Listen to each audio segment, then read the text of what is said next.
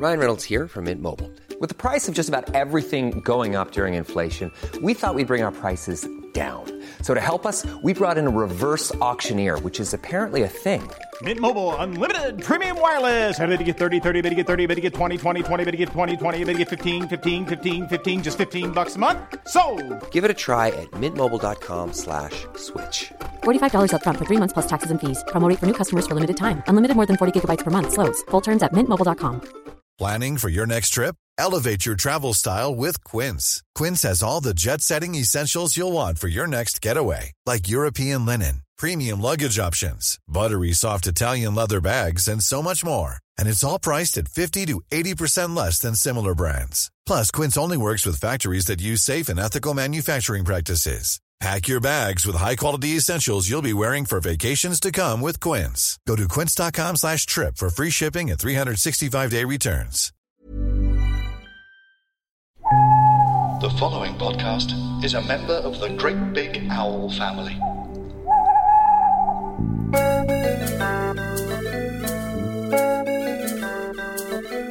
Right, it's finally here.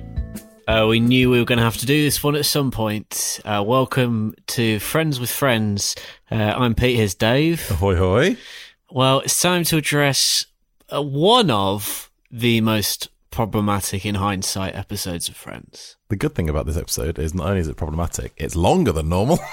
Yes, um, they're normally about 23 minutes, aren't they? yeah, 22 is like a sort of an American uh, half hour of telly. This is 35 nearly. Do we know why that was? It is, Peter, would you believe? This this storyline, this wonderful storyline, is uh, the 200th episode of Friends. And this is what they did with it. this is what they did. exactly. Uh, so yeah, there you go. Um, so they've given them more time. I think they probably just went to the network, didn't they, and said, "Look, we've got the storyline. I know it's the 200th, and we can't quite get enough references from Ross about Freddie Prinze Jr. being gay. And can we have a bit more time? And then he can do like, three or four more jokes. Then he can do a joke about bi people as well. Yes, a punchline about bi people, no less. It wasn't just like a passing one, was it? That was the ha ha ha end Yeah. of end of scene. Uh, what I would say, quite enjoyed this episode on the whole, uh, despite despite the Ross elements. There's still a lot of good bits about that storyline that I really enjoyed, uh, and some other good bits about the other. So you know, swings and roundabouts, isn't it? Shall I? I've got a really good Freddie Prinze Jr. fact. Okay. Um, Hang on, is this about Freddie Prinze Jr. or is this about Freddie Prinze Jr. and Friends? Freddie Prinze Jr. and friends, and who was supposed to be Sandy originally. So why don't I save it for when we talk about that part of the story? Yeah, all right, that sounds good. Fine. Got something to look forward to, guys. He's had yeah, guys. If you're listening, don't just Google who was supposed to play Sandy and the one with the Male Nanny now. Just wait. Just you can wait. Just fucking wait. just l- right? treat this like it's the olden days, and you don't have Yeah. the internet, and you've got some joy left in your lives. You know. yeah, yeah. Um. So there you go. All right. Well, should we do this week's request, Peter? Go for it. Season nine, episode six. Uh, this week's request is from Dave, uh, Hi, and it goes like this: uh, Hello, lads. Love the podcast. Got into it after my brother recommended it. We were both fans, Pete. Would you believe it? Of Out of Date. Oh, remember that? Do you remember that? It's a very out of date reference. It is actually, isn't it? Did I tell people what, what out of date was? We did a podcast about dating. We did. Do you know what? This is a, this is a tiny bit of a sore subject because over on our Patreon, when we first launched it, we said if you like one of the tiers would have access to all the episodes of Out of Date. And then we couldn't find them all, but I think I have found them all now. So anyway, basically somebody messaged about a month ago saying, "Oh, I've just signed up to that tier that you can get the old podcast on. Where is it? I can't find it." I was like, "Oh, basically that's the first person that's cared." And then I said, "It's not, it's not there. Sorry." And they they left Patreon immediately. Well, that's that's fair. we just have this this this fear that out of date might have aged like piss, and therefore, aged like this episode of Friends.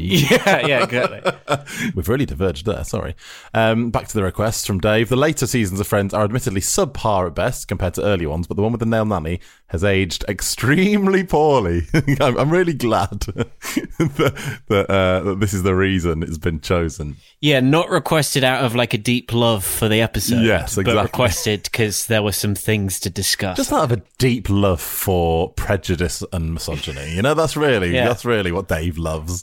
Uh, no, that, uh, it does, however, have the excellent line about "We know who will be Mister Grumpus." That is absolutely true. Keep up the pod. It never fails to brighten my hump days. Big love day. Well, hump day. That means Pete listens on a Wednesday. What does that mean, Pete? you get ads. It means he's not a patron. Embarrassing. Well, we've made Patreon sound shit, haven't we? yeah. yeah, that's true, actually. It's a waste of time. Uh, just before we move on to discuss this week's episode, I would like to just say something about Dave and his request, because I know Dave, um, and he referenced his brother in that message to us in the request. Uh, and sadly, Dave's brother Marsh uh, passed away earlier this year. And he was a lovely, lovely bloke, uh, one of the nicest men you'll ever meet, and uh, a massive fan of this podcast. Uh, he would basically only ever text me to discuss things that had happened on this podcast, uh, which I always appreciate in a friend. and yeah, I just really wanted to just dedicate this episode of Friends of Friends uh, to him. Lovely, lovely Marsh. Uh, okay, shall we synopsize 175256? yeah, even. Yeah? Prefer the evens. You like the, you like the evens, don't you? Uh, classic, this, Pete. Directed by Kevin S. Bright, Oh, yeah. written by Marta Kauffman and David Crane. Oh, So it's the Bright Kauffman Crane production, this, the, the 200th. Avengers of Friends. Yeah. Presumably the 200th, and not they just thought, let's get the old guys in. They've got loads of terrible views. Yeah. They can write this storyline. Uh, Ross and Rachel hire a male nanny, Freddie Prinze Jr. Chandler, while in, oh, that's that's all they've written about it. it feels like they could Probably have. for the best. Yes. Should we just leave it there? Uh, meanwhile, Chandler, while in Tulsa, freaks out when Monica tells him she's met somebody else who's the funniest man she's ever met. Uh, and meanwhile, Phoebe's scientist ex, David, resurfaces, and this time he meets Mike. Note, it says, this is the longest episode of Friends, apart from the two parters, obviously, running at 31 minutes 56. It's also the 200th episode. Longest episode of Friends, Pete, that one. you would have thought that, like, that there would be a sort of a proper occasion episode to take that title, but no. Well, it's more interesting that it's the 200th, and they went, we'll have a supersized one, but we won't fucking do We won't anything, do with, anything it. with it, yeah. we'll just have a sort of normal app. It is really odd, that, isn't it? Hmm. Um, okay, so where do you want to start? Uh, we have the options of Sandy, uh, Phoebe and Mike, Ross and Rachel. Oh, no, Ross and Rachel is Sunday. What's the other one? Oh, Chandler and Monica. Yeah, it's a real split into just sort of the classic pairings this week, isn't it? Let's start with Chandler. Yeah, because that's where the episode starts, isn't it? I mean, there's a whole lot of insecure masculinity going on with Chandler, let alone Ross, and that's all before the titles. Yes, that is true, isn't it? I know. The one thing I would say about this storyline so, this is when Monica says she's met a man called Jeffrey at work who's the funniest man she's ever met in her life. And, like, both Joey and Ross, when they discover this, go, Are you, sh- you joking? Did you really say that? Monica is really, I'd say, really at fault in this plot line because she just doesn't know her husband at all, does she? Like, probably the only thing that would really bother him because he's cripplingly insecure, like you, you say, about you know various things which manifests itself in his humor and that's like that's that's literally we've had 9 years of him doing that every minute of every episode since the start like how has monica not clocked that this might be a slightly worrying thing to say to him And there is that moment where he walks in the apartment and sort of starts performing amateur stand up. It's just like one thing after another, isn't it? it's it's it's dreadful that isn't it although it also does the sort of the portmanteau thing where he's putting two words together which the only problem with that is that i do that all the bloody time and it really was like oh god that's that's how old i am and that's my level of humor these days is chandler's bad humor I do love that it's greeted with, was your cabin pressurized? Yes, and also there's a little bit further on when he uh, goes up to Phoebe and goes, and don't get me started on how the people from Tulsa talk. And she goes, Yeah. okay, and walks Yeah. away. like, really funny, really funny bit. Before, though, he gets back, Pete, we got a bit of Friends, classic Friends time zone fun to play with, haven't we? Yeah, because Chandler's tucked up in bed. It really makes it seem like they're at the other side of the world, doesn't it? Like, Monica is in her apartment in daylight, and Chandler is, like, fast asleep. Uh, Tulsa, Pete, is one hour behind New York. Is? So Yeah. Monica's had a very late night at work and Chandler's tucked up in bed. And I, I do like that kind of croaky uh, hello bit as well. Very relatable, that, isn't it? When you think you, clearing your throat is going to make you sound really awake. I feel like the last year and a half, we've really come to learn how to do that because I've been caught out a couple of times where you sort of go, "Oh shit, I've got a meeting at nine. It's eight fifty-eight, and I'm still basically asleep." And you have to sort of it doesn't just take clearing your throat and sitting up to make you seem like you've been awake for two hours, does it? Uh, so yeah, Chandler's on a mission now to prove that he is as funny as Jeffrey. Jeffrey, by the way, fun fact, is named apparently after Jeffrey Klarik, who is David Crane's partner. That's a nice, Oh, little, okay. nice little nod to him. And and Jeffrey Klarik and David Crane did episodes together as well later. So that's um, he's sort of part of this world, isn't he? In the universe. in the universe, in the Tribbiani universe, well, the LeBlanc universe, I guess. Um, so yeah, so so so Chandler does that terrible, terrible sort of stand-up routine, does he? And then he goes to speak to Joey, and this, I'd say, probably my favorite scene of the whole episode when Chandler goes to speak to Joey because not much happens. But there's like two or three really funny bits in a row. Chandler goes across to Joey and he's reading Busty Ladies like it's a novel. Oh, yes. he goes in. Joey's reading very intently uh, this porno mag, and um, and then he asks Joey to set him up for a joke, and Joey responds with, "Oh, I'm not so good with lear- remembering lines." oh, and doors swinging open and fire trucks. Yeah, is great as fire, well. fire trucks. Yeah, it's just it, Joey just like peppers this episode from time to time, but it's all absolute gold. But yeah, like I said earlier, it just it takes Joey and Ross to point out to Monica what a dreadful like thing this is is to say to her husband, and then like you say, they do all this bit where they're all well, they're all just laughing at everything he says, and he clocks it, doesn't he? Sympathy laughs. Sympathy laughs. Nobody likes sympathy laughs, do they, Pete? Maybe I'll edit out any laughter that I do at anything you say, and it'll sound like everything you say just falls flat on his ass. Oh no, that'd be sad, wouldn't it? Please don't do that. what an awful episode to listen back to that would be. Fuck's sake. Um, there's, al- there's also a bit, and I know we haven't got to the Sandy storyline later, but that bit where um, Joey's sort of saying, "Oh, being funny is Chandler's thing, like Ross's thing is," and then Ross is trying to. Ross pompously suggests academia as his second thing, Ugh, and being a good father. Yeah, not so much. When's the last time we bloody saw Ben? Yeah, you About three years ago. him. Yeah. Uh, I'd say Ross's things are prejudice and misogyny, probably, Hmm. based on the rest of this episode, but never mind. the only other thing to say about this storyline is right at the end, when Chandler goes back to Tulsa and says, Oh, if your friend Jeffrey's got anything funny to say, get him to email me at www. dot. Yeah, you have to send an email via a website, it it's like I know it was probably a bit early in the world of sort of mainstream internet, but not that early to be fair, 2002. But also just it just dates it so funnily that nobody on the writing staff or in the cast or anywhere picked up that that was a fucking mad thing to say, is it? Sign of the times with Americans only recently discovering email, of course. yes, well, exactly. We know about the tech delay, don't we? Uh, all right, shall we have our small uh, advertorial break? and then let's talk about Phoebe and Mike.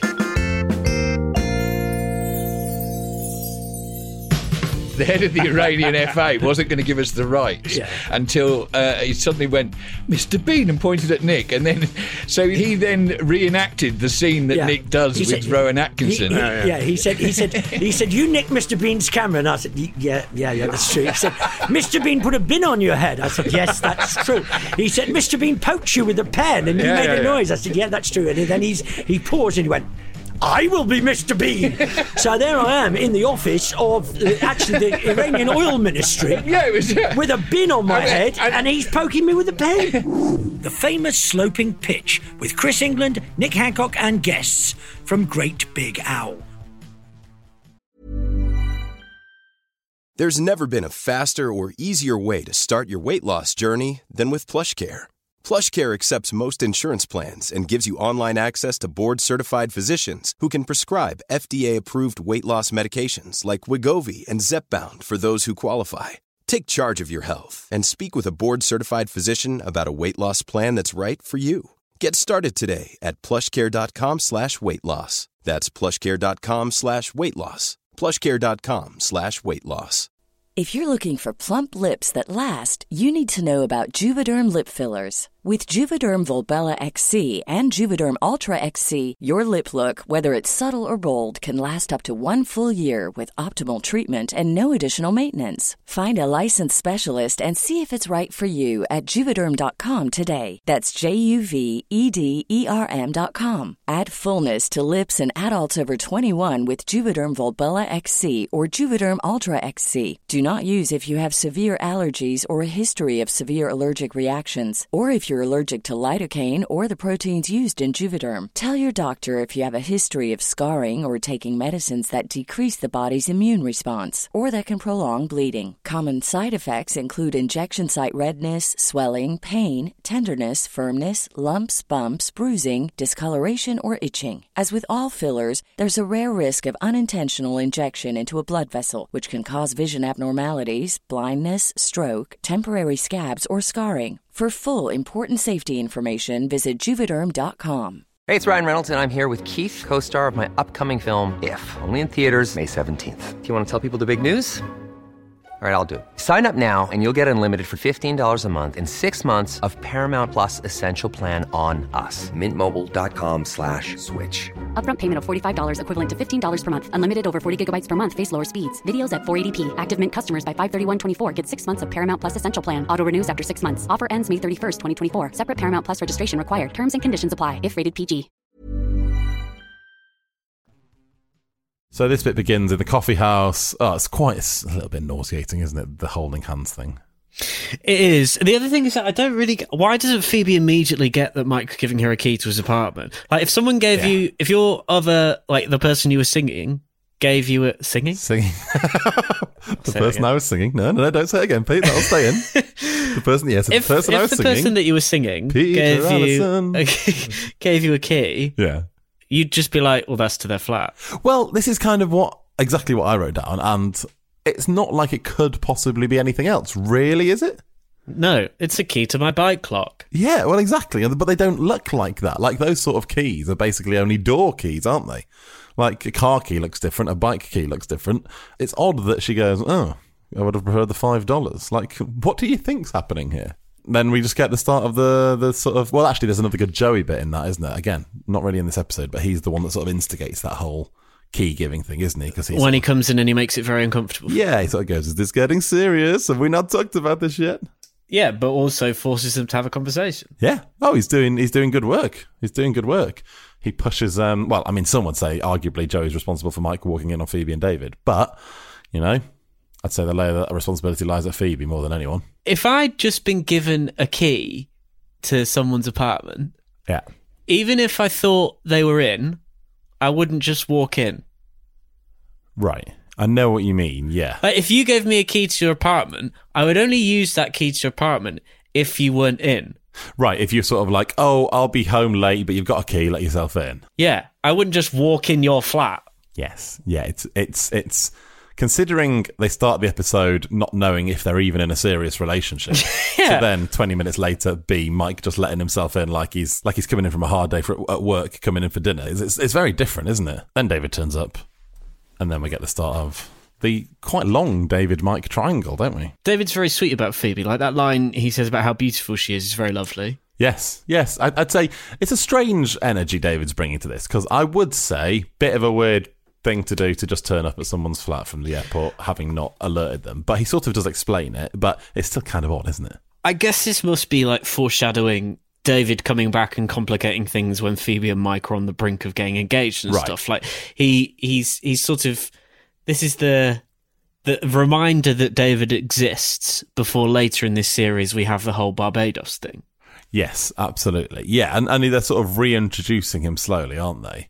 Yeah. Um, and, and like you say, he is very sweet. I just would have thought if he was on a work trip to New York, they'd have got him a hotel.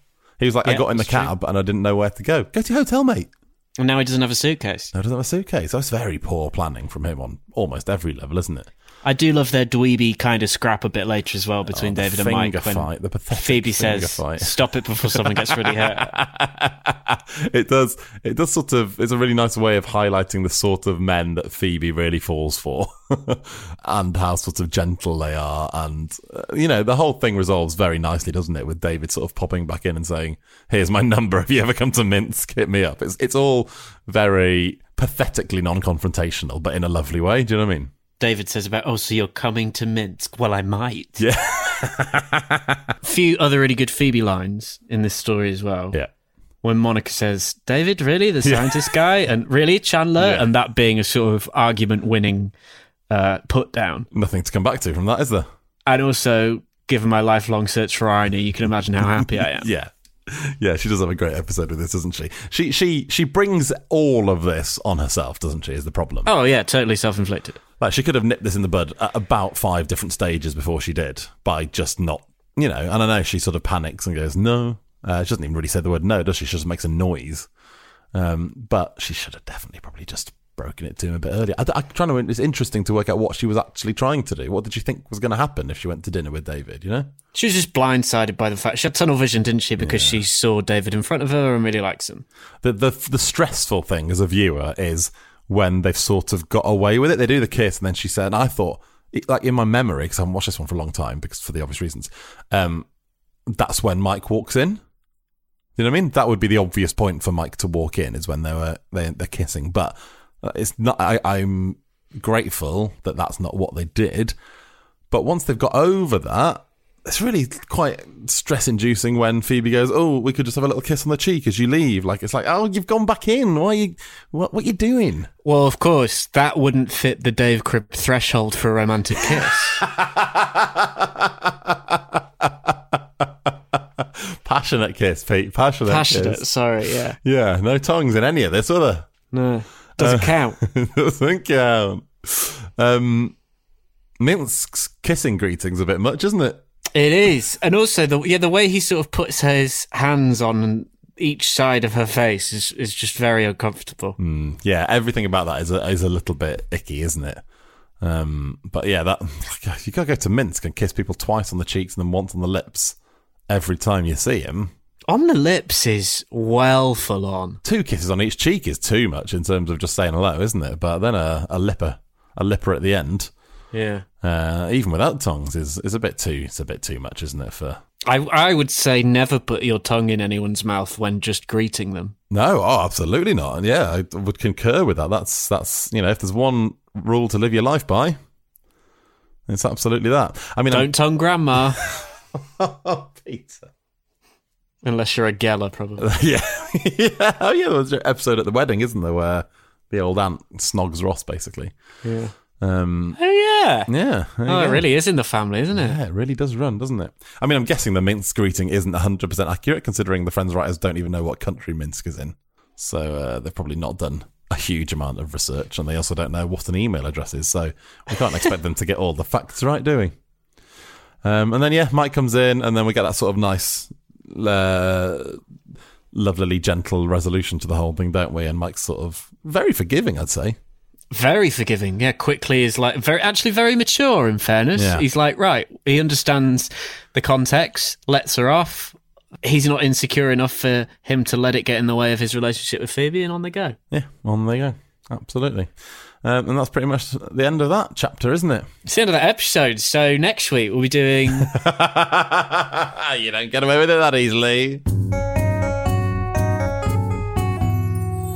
Okay, there's an elephant in the room with the male nanny, Pete, and I'm going to address it head on. Actually, would you like to give us your fact first? okay. Uh, according to Freddie Prinze Jr. himself, uh, he was a last minute casting as Sandy, like literally like the day before. And it was because the person that they had cast as Sandy as a guest star was no longer available because he was away stuck filming. That person, Dave, was Tom Hanks. That is a great fact, isn't it? Very, it would have made for a very different character. Very different casting choice. That's what I was going to say. Unless this was so long ago that Tom Hanks was very young, but he wasn't as young as Freddie Prinze Jr. at nah, the time. not at all. I mean, they're not the same age, famously, are they? So, how many years do you think are between Tom Hanks and Freddie Prinze Jr. Actually, Tom Hanks uh, would be retiring if he worked in the UK, and it was the sort of traditional retirement age. They've changed haven't they? Now I can't remember. Sixty-five years. It was a long, long-winded way of saying that. Um, Freddie Prinze Jr. is how old do you think? I would guess probably twenty years younger. Like mid He is exactly twenty years younger. really. Yeah, very good. Well done. Me and Freddie Prinze Jr. have the same star sign. Cool story, bro. Couple of Pisceses. Right, good fact bro. Uh, Cool. Don't know what to add to that. here's nothing. thing. What's your star sign? Well, that would have been the natural Uh, thing to add. Aries. Aries. So that's just after, right? It's April. Yeah, April. Yeah. Um. There you go. Any famous Aries? Uh, Brian McFadden from Westlife. Is he? We share a birthday with him. Do you? Former Leeds United defender Lucas Radebe. Share a birthday. Same with him. birthday. That's that's that's a that's a trio of great birthdays. That is. What Brian McFadden, me, and Lucas Radebe. No one gives a fuck about this, really, do they? the guy from Panic at the Disco. Have that. The the, the main one. Yeah. Who's, what's his name again? Brendon Urie. Yes, that's right. There is an element in an element in the room, an elephant in the room. There's lots of elements in the room. God, have we gone mad? I think we've gone mad. Now it goes without saying that Ross's behaviour is awful in this, right? Can I put my take on all of this in, in some kind of context before we start? Yeah. So I was thinking about this episode before watching it and thinking that, hey, perhaps Ross's behaviour is to some extent like explainable given what he says about how his dad behaved and how that impacted him. Yeah. Because that's that's where this ends up, isn't it? And then I started watching the episode and I thought, now fuck him. Like, because what actually ends up happening is along the path to this explained behavior of, well, it comes from the way his dad raised him, is so much stuff that I- I'm afraid you just can't defend or excuse. Right. Yeah. And that is absolutely the case, and I would 100% agree with that. My problem here there is a lot of stuff you can't defend Ross for. The only thing I would say that might might creep into the defensive column is Sandy's a bit annoying, isn't he? But he's like meant to be very sort of saccharine and sweet, of isn't he? Of course, of course. But what I'm saying is there are, there are moments of his behaviour which are deliberately over the top and saccharine, like you say. But it is a bit annoying, isn't it? But you can assume that this character would have been much the same sort of personality, and Ross would have had the same issues with Sandy as a character, regardless of who was playing it. So it's it's. You, you, I I was also sort of watching it, thinking like, would Tom Hanks have played it in the same way? Yeah, it's interesting that, isn't it? Be a very different character, I would have thought. Maybe not. Maybe they would have just maybe they would have just played it the same.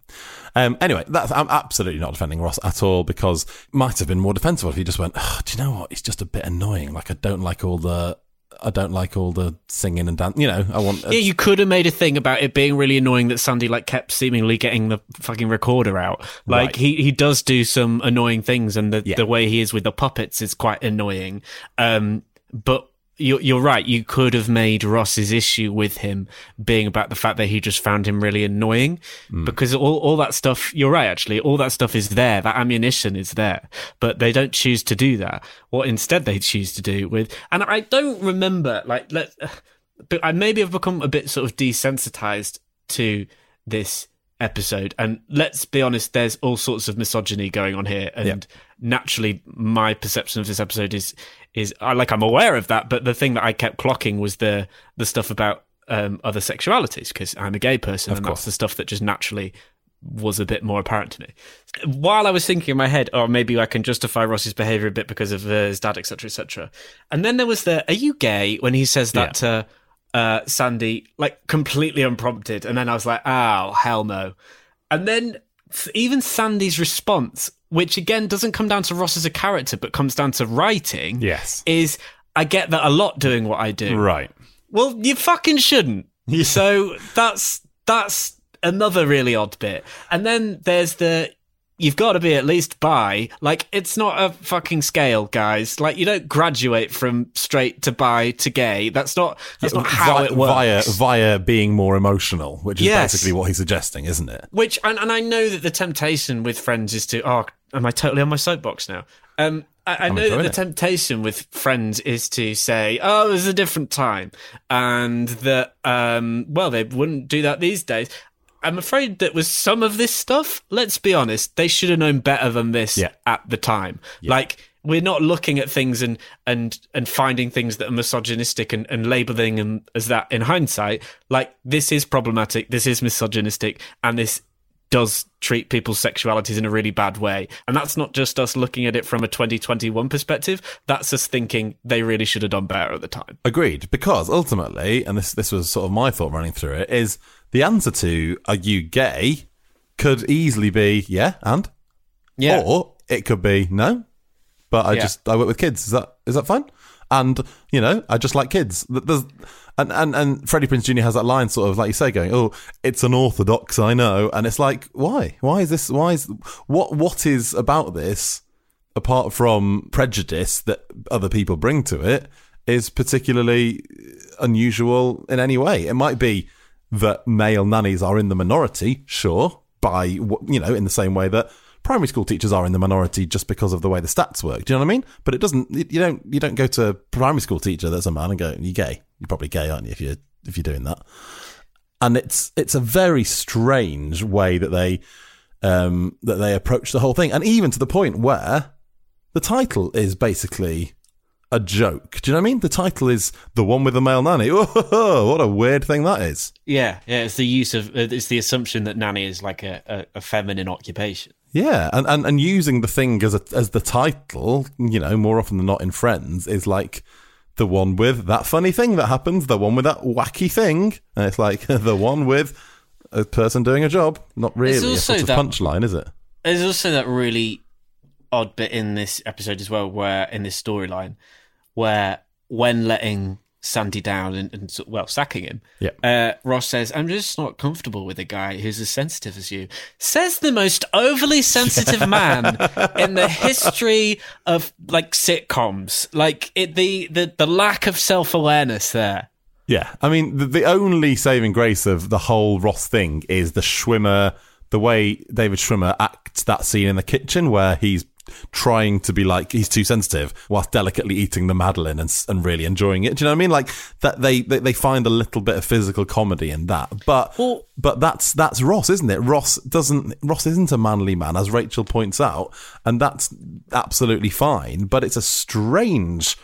It's a strange thing to really have a massive problem with, isn't it? And I can also see what the writers of this episode tried to do with how they make Ross the butt of the joke at the end because of the whole, and it's summer and it's, uh, why can't you wear a tank top? Like, I, I could see what they were trying to do there to make it, oh, actually, look how insecure Ross is. Yeah. But I'm afraid you've insulted a few too many groups of people to get to that point. Yeah. I think, I think you've, the, the path that they've taken to get there isn't quite right. Well, it's actually worse, I think, in, in in a way because it's it's from the from the viewer's point of view. It's almost you could read into that.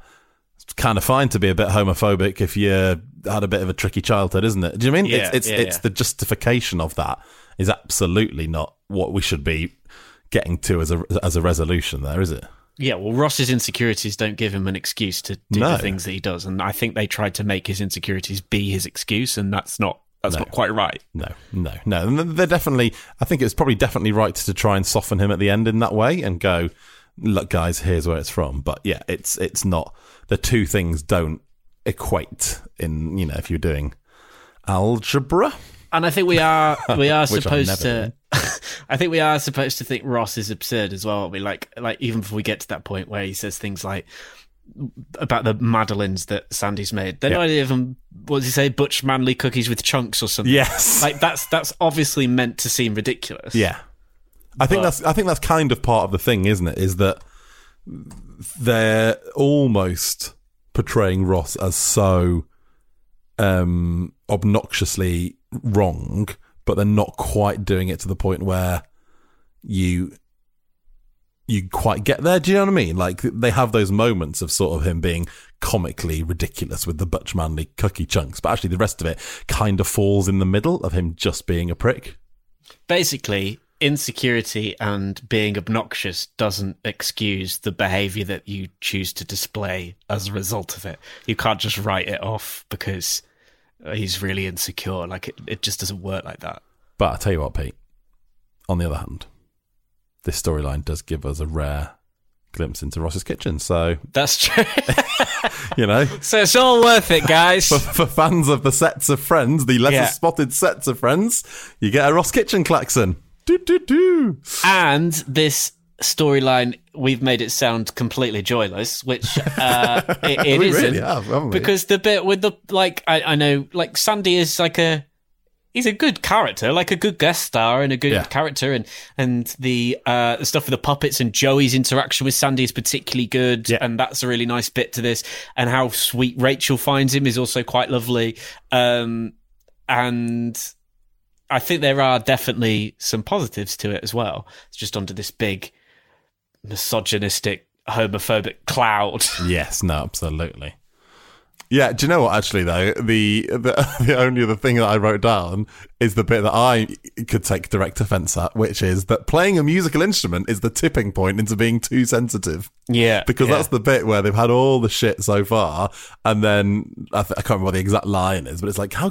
What do you mean too sensitive? And the punchline is, man plays instrument to child. man gets recorder out. Yeah, man, man shows quite a lot of skill because anyone that's ever been near a recorder knows they're fucking foul and they always sound shit. And do you know what? Sandy's making it sound pretty nice. Fair fucks to Is it just a UK thing where um, Kids, learn, everyone has a recorder. where everyone yeah. learns the? I think I ha- I think I owned a recorder. Yeah, I think we all owned recorders at primary school. It's kind of like having a Like pencil who- case, wasn't it? You had to buy one. The marketing of of um of recorders for them to be considered childhood essentials. Yeah. that's that's superb, like uh branding, isn't it? Yeah, somebody clearly at some point went, I've got a fucking great idea, lads. Got a pencil case, great, but what you really need is a fucking recorder. Like you can't possibly go to school without one. And it's fascinating because it is one of the instruments that, I mean, violin, stringed instruments are foul when you don't know how to play them properly, but a recorder sounds absolutely dogshit until you're very good at it. It sounds horrible. It's like I love those uh, videos where people put badly played recorder songs over the top of, you Right. know, like the Jurassic Park Yes, theme. exactly. When people instead play it on like the kazoo. Yeah. Yeah, exactly. It's that. It's a comedy instrument in that sense, isn't it? But what I'm saying is, Sandy makes it sound quite nice. Although the one thing that does annoy me and anybody else in a sort of musician sensibilities, when they play the recorder together, Joey and Sandy playing Hot Cross Buns, the fucking harmonies on it do my nutting because they're wrong. Every time I've watched that, I'm like, that's not right. Did, did that did that annoy you? Uh, no, because I'm not at all musically talented, so that stuff went over my head. But do you know what I have got? What? A version of the the theme to Friends on the recorder, which I think will take us into the quiz quite nicely. Do you want to hear Oh, it? Oh, lovely, yeah.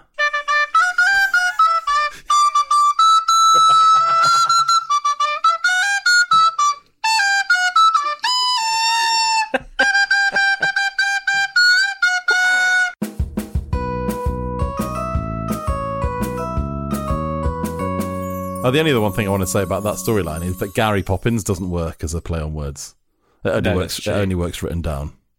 Gary and Mary sound different. That's what I'll say. Carry on the quiz. Right, let's do a quiz. Yes, please.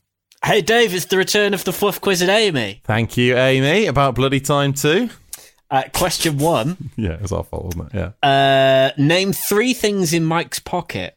Well, the key. The key, the five dollars, and the gum. How long is it until Rachel is due to go back to work? Interestingly, it's four weeks. I can tell you for why, Pete. Oh, very, very confident that was. oh, is that correct? Giving yourself a noise before I've even said whether it's right. Yeah. Is it? Yeah, it's right. Thank you.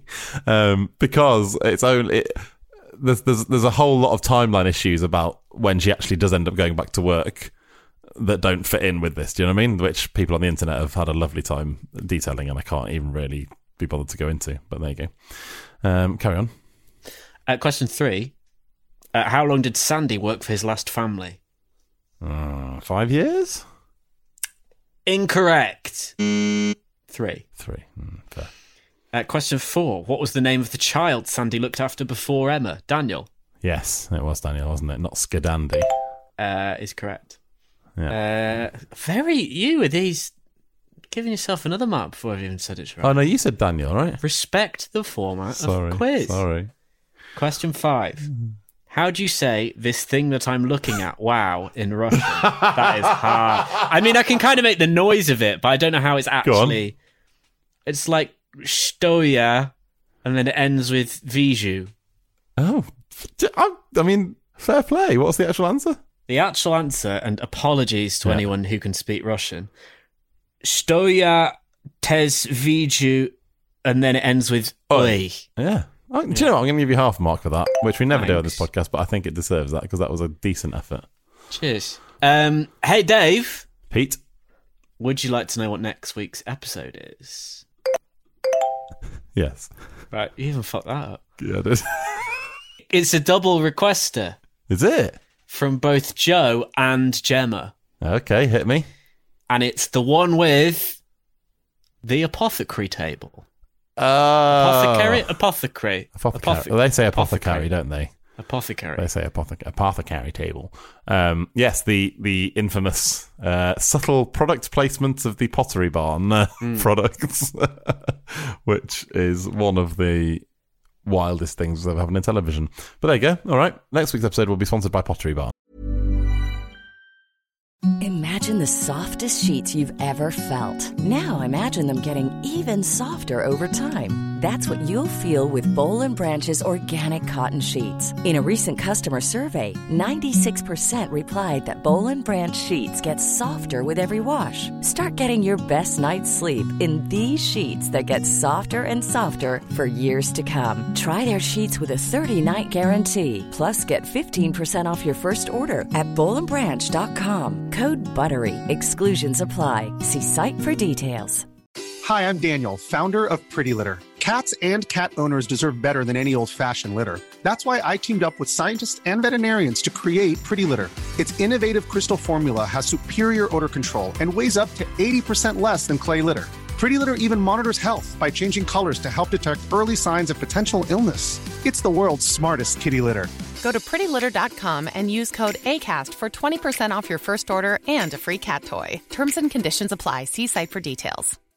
When you make decisions for your company, you look for the no brainers. And if you have a lot of mailing to do, stamps.com is the ultimate no brainer. It streamlines your processes to make your business more efficient, which makes you less busy. Mail checks, invoices, legal documents, and everything you need to keep your business running with stamps.com. Seamlessly connect with every major marketplace and shopping cart. Schedule package pickups and see your cheapest and fastest shipping options from different carriers. With rates up to 89% off USPS and UPS rates. And with the Stamps.com mobile app, you can take care of mailing and shipping wherever you are. Make the same no brainer decision as over 1 million other businesses with Stamps.com. Sign up with Code PROGRAM for a four week trial, plus free postage and a free digital scale. No long term commitments or contracts. That's Stamps.com. Code PROGRAM. Bye. Goodbye.